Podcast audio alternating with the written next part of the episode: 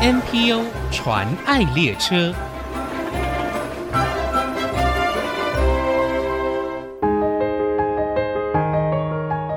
代用课程计划从二零一四年发起，并于二零一八年成立台湾代用课程协会，以义卖或募资的方式，提供偏乡部落孩子们的艺术陪伴课程。代用课程的概念源自于一百多年前意大利的代用咖啡。当某个人遇到了好事之后，他就会在咖啡店付两杯咖啡的钱，但只拿走一杯咖啡。之后，如果有人需要的话，即可免费获得一杯咖啡，让好运绵长延伸。代用课程让有能力的人购买课程，并将上课的权利留给偏乡部落的孩子们，以艺术陪伴与艺术赋能为目标，教孩子们一技之长，替偏乡天使们装上翅膀。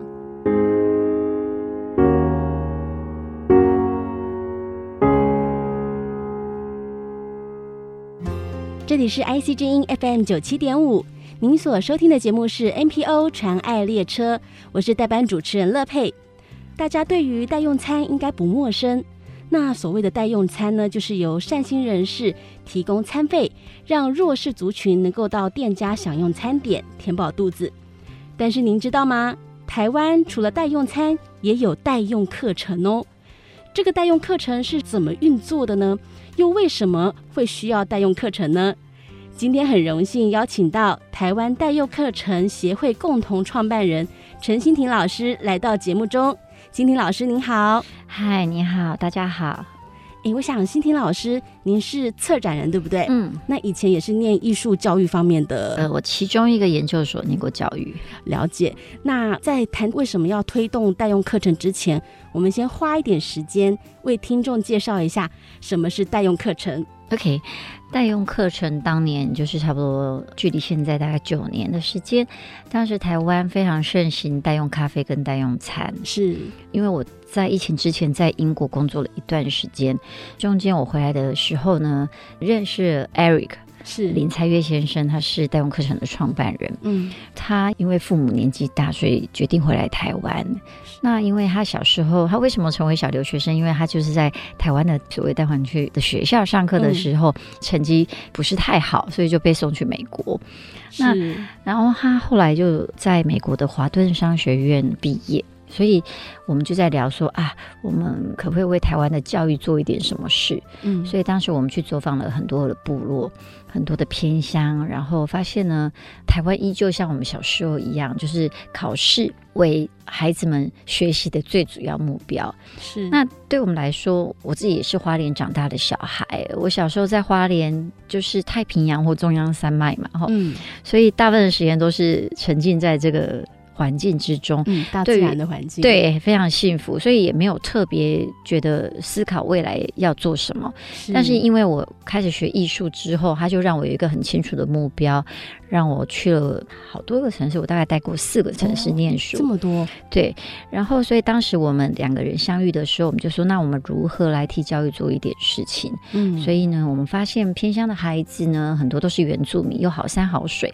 所以我们就开始想要去陪伴他们。那陪伴的方式是什么呢？我们也发现呢，偏乡孩子普遍成绩都没有很好。是对学习也没有太大兴趣，像我小时候在花莲一样嘛，哈，因为有更多诱惑的东西。嗯但是我们觉得我们在国外接触的教育，其实学习是一件很有趣的事情，是所以我们开始，我们其实那个时候有体育课、嗯艺术课程，就是手作嘛，哈，就是孩子。原住民也非常有天分嘛，嗯哦，艺术嗯天分，还有烹饪课，就哦对我们来说，无论什么样的工具去陪伴孩子是最重要的。是那我们觉得开启他那个学习动机，他未来想学什么，他就可以自己很主动。嗯嗯了解，所以呃你们开了课程，还有开过烹饪课哦，是是是，我们一开始的时候他还有烹饪课，像去年十月的时候，那个阿红上菜的男神陈嗯红。是也跟我们去花莲的寿丰乡去为寿丰国小的孩子跟附近的一些就是老宝贝们一起阿红上菜一起共享，哇，真的很多的，也有作画，然后也有摄影，是然后我看你的网站上面介绍还有花艺耶，是，就是还有包括舞蹈嘛，哈、嗯，舞蹈，哦然后指甲彩绘，嗯就是我们代用课程进偏乡大概两年的时候，我们开始更了解他们的需求跟他们的问题所在。譬如我们有中间送了一些艺术治疗师进场，是因为是孩子可能原生家庭有很多的困难，嗯他不知道怎么面对，嗯所以我们送了我们叫艺术疗愈教育的育。哦，然后，呃，这些呃艺术治疗师都是从英国啊、美国啊学了艺术治疗回来的，然后甚至在国外有执照的老师这样。像我们遇到花莲产光幼儿园的孩子，他们因为咬指甲、手指跟脚趾，嗯，啊，脚趾也咬吗？对你就知道他那个内心的不知道发压生抑什么事的嗯事，所以我们去了解了。社工师才跟我们说，他们有一些原生家庭的虐待，是，所以他们焦虑，然后嗯已经用了很多心理智商进场啊什么的方式，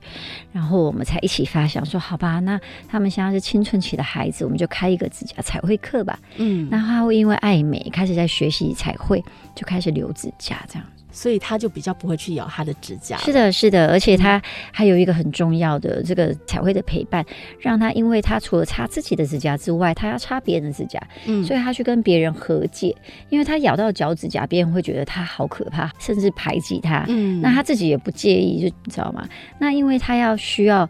去尝试跟别人互动，所以他就会开始去练习和解这一件事情。对，嗯，这也是一个意外的礼物。嗯，就是嗯艺术疗愈的部分嗯嘛。嗯嗯。那我想问一下，你们这些师资都是从哪里找来的呢？啊，对我来说，狮子是最简单的。哦，因为台湾有非常多杰出优秀的人，除了台湾本岛之外，在国际上有非常多优秀的艺术工作者、艺术治疗师，嗯对嗯我们大概都知道在哪里。那难的是什么呢？难的呢是如何有计划的邀请他们规律性的，然后长时间的替孩子开课，这才是难。所以每个老师来，他不是上一堂课就走的，没有没有，一堂课不叫陪伴，嗯我不可能去一次叫陪伴，不是的，我们都要求老师所有的计划都最少两年起跳，两年哦。我们一开始非常含蓄的说陪伴两年，可是我们现在好多计划已经五年、六年、七年、八年了。你说那些老师邀请来，他们就待了五年期，对，很多八年老师是，哇，嗯真的，那他们真的是很支持这样子的计对划，他非常认同我们，他们觉得唯有深度的陪伴，嗯了解孩子，彼此信任，那个关系的建立，你才有一点点的机会去松动他原生家庭的困难或他嗯面对的困难。好。那接下来可以请你先介绍一下来的这些老师们，你可以举一两位老师的例子吗？哦，是的，我们的老 艺术师是，超优秀，纽约回来的，伦敦回来的。嗯嗯，譬如我们今年夏天，其中一个舞动奇迹，嗯，一个教现代舞的一个老师高佳颖，她跟是我一样是花莲，是我的小学妹。嗯然后她在纽约已经二十几年了吧，她就是念书、工作，一直在纽约，是专业的职业舞者。是那因为他每一年回台湾省亲的时候，我们就会把他送到代用课程的孩子身边去教他们跳舞。嗯所以书里面其实采访他的时候，他有分享一些非常特别的经验，是嗯，然后跟他一般教学是完全不同。是这些孩子，子很敏感，你就是需要时间，脚踏实地的陪伴他们，嗯没有别的比较快的方法，没有。所以也没有比较功利的方法，说哦，教他几堂课，看他跳舞跳得好不好，我考试考得好，没有这种功利的目标这样子。我嗯们是唯一的目标就是孩子们得到一些想象力啊，启发快乐，嗯，然后启发就是他们的学习力跟信任感这样。是然后，譬如我们有一个是日本的摄影师冈本孝老师，嗯他在瑞滨国小教孩子摄影跟日本文化，还有日文，哦，他还有教日文哦，对，而且还要考试哦。啊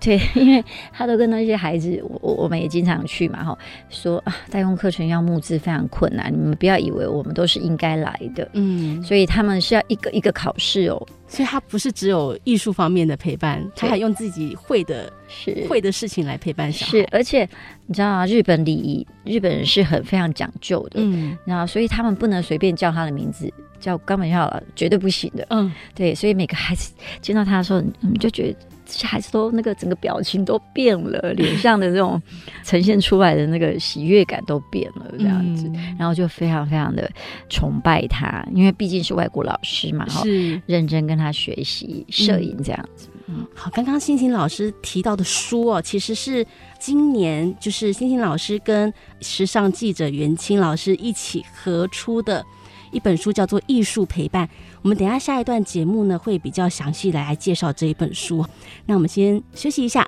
稍后再回到 NPO 传爱列车。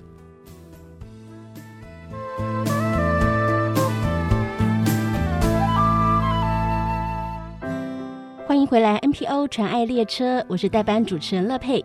我们今天访问到的是台湾代用课程协会共同创办人陈欣婷老师。欣婷老师您好，嗨，主持人你好。诶，我们刚刚聊蛮多的，那我想问一下，代用课程协会在偏乡已经服务了大概九年左右嘛？嗯您投身代用课程协会也是九年，是你怎么会想要做这样的事情呢？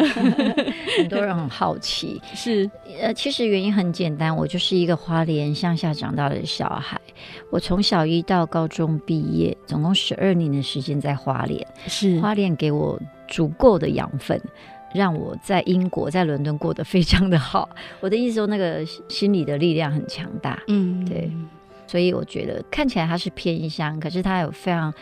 美丽的太平洋跟是中央山脉，它是一个很好的力量。所以我们也希望就是那边的孩子可以有不同的机会看世界，这样。嗯，那我想问一下，在这期间有没有你比较印象深刻的事情，在你投入这个代用课程协会的这个服务？嗯，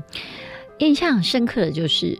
今年是二零二三年的台湾，对，大家没错，台湾是很好的宝岛，可是城乡差距跟城乡之间的思考对事情的，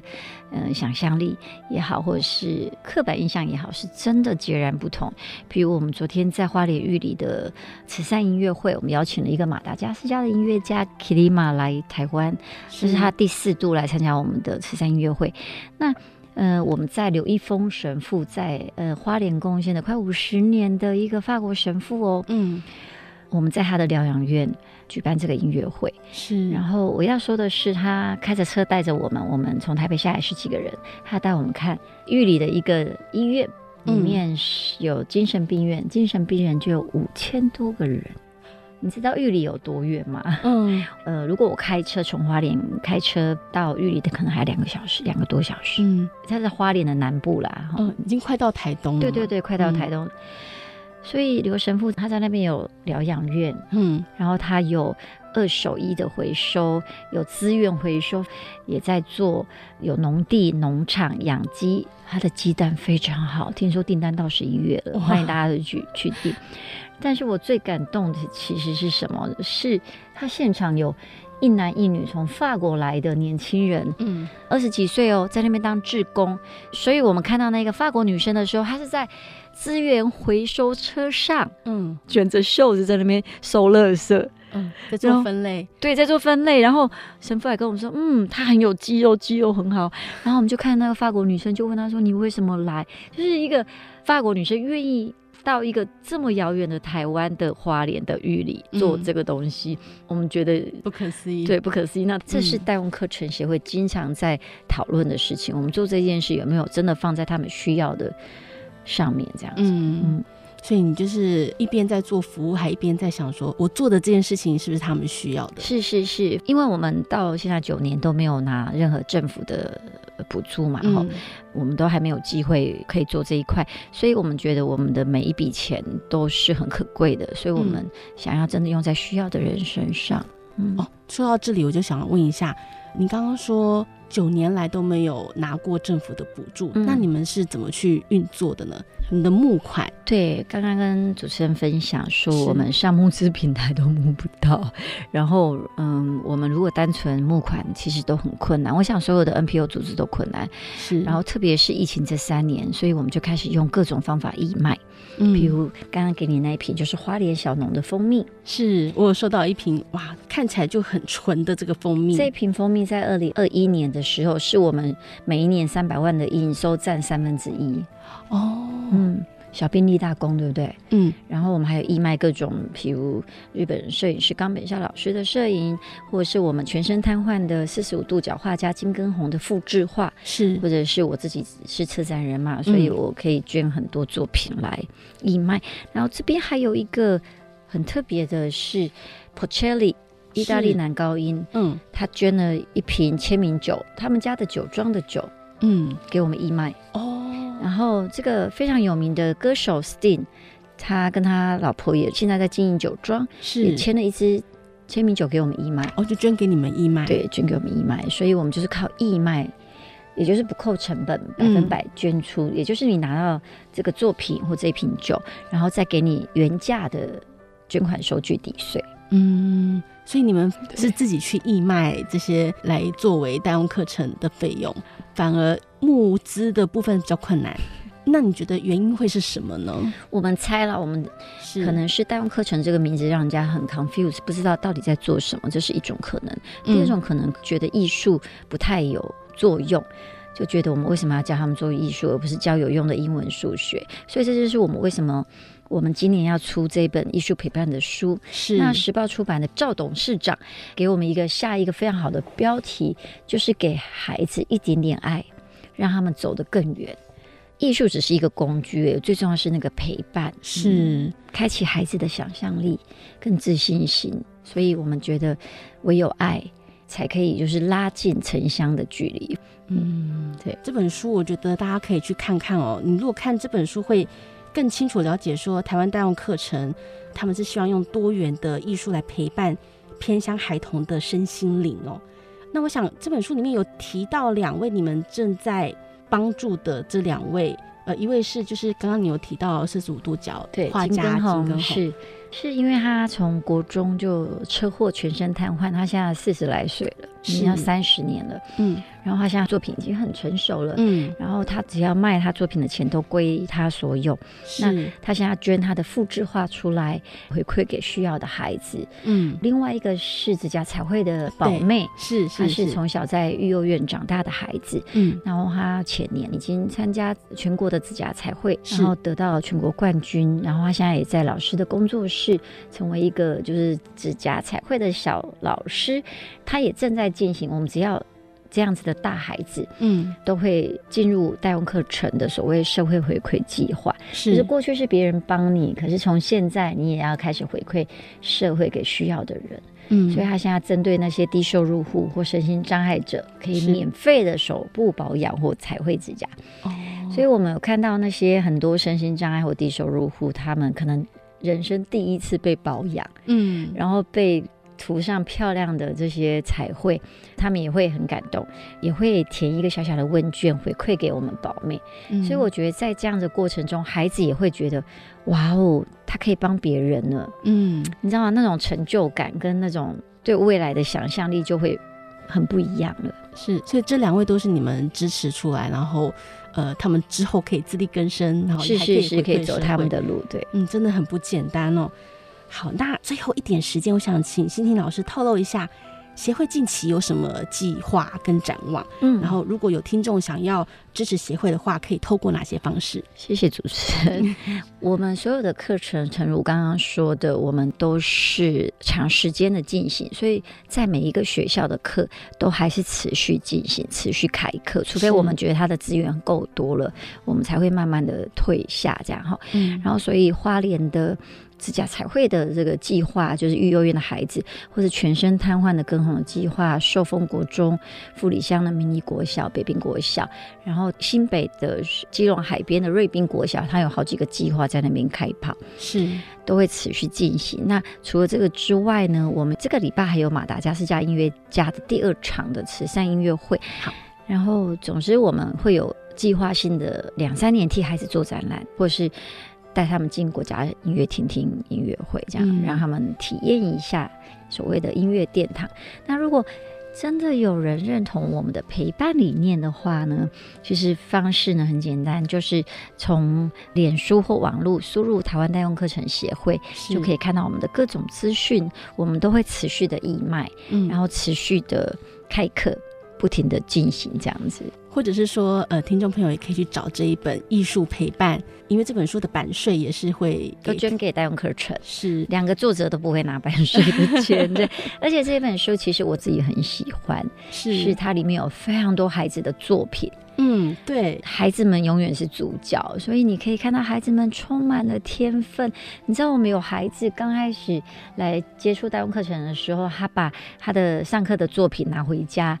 他家人都不相信那是他做的作品，画艺课。嗯，过一个礼拜又带一个作品回家，他家人也不太相信，就觉得嗯，可能学校大家一起做。嗯然后接着他持续拿作品回来的时候，家人开始问，嗯关心学校发生什么事，为什么孩子做这么好的作品，而且他们很有成就感，所以嗯很宝贝他们的作品呢。对，从这本书里面就可以看到那些他们作品的照片哦，看到这些不管是画作、花艺作品，甚至还有自己创作的绘本，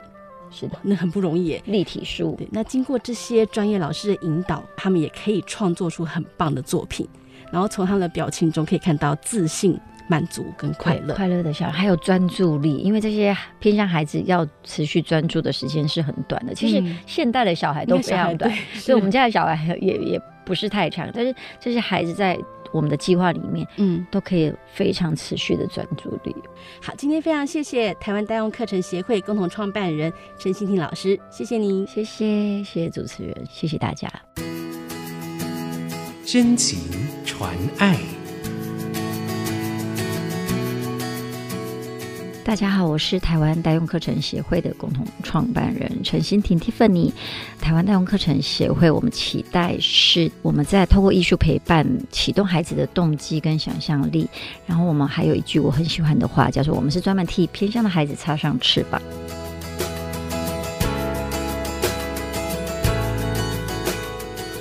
目前，国内 NPO 组织已经超过七千个。透过他们所分享的故事，让我们不止发现台湾的新希望，也一同关怀参与，为他们加油打气。我是王淑荣，欢迎您上 IC 之音网站听更多 NPO 传爱的故事。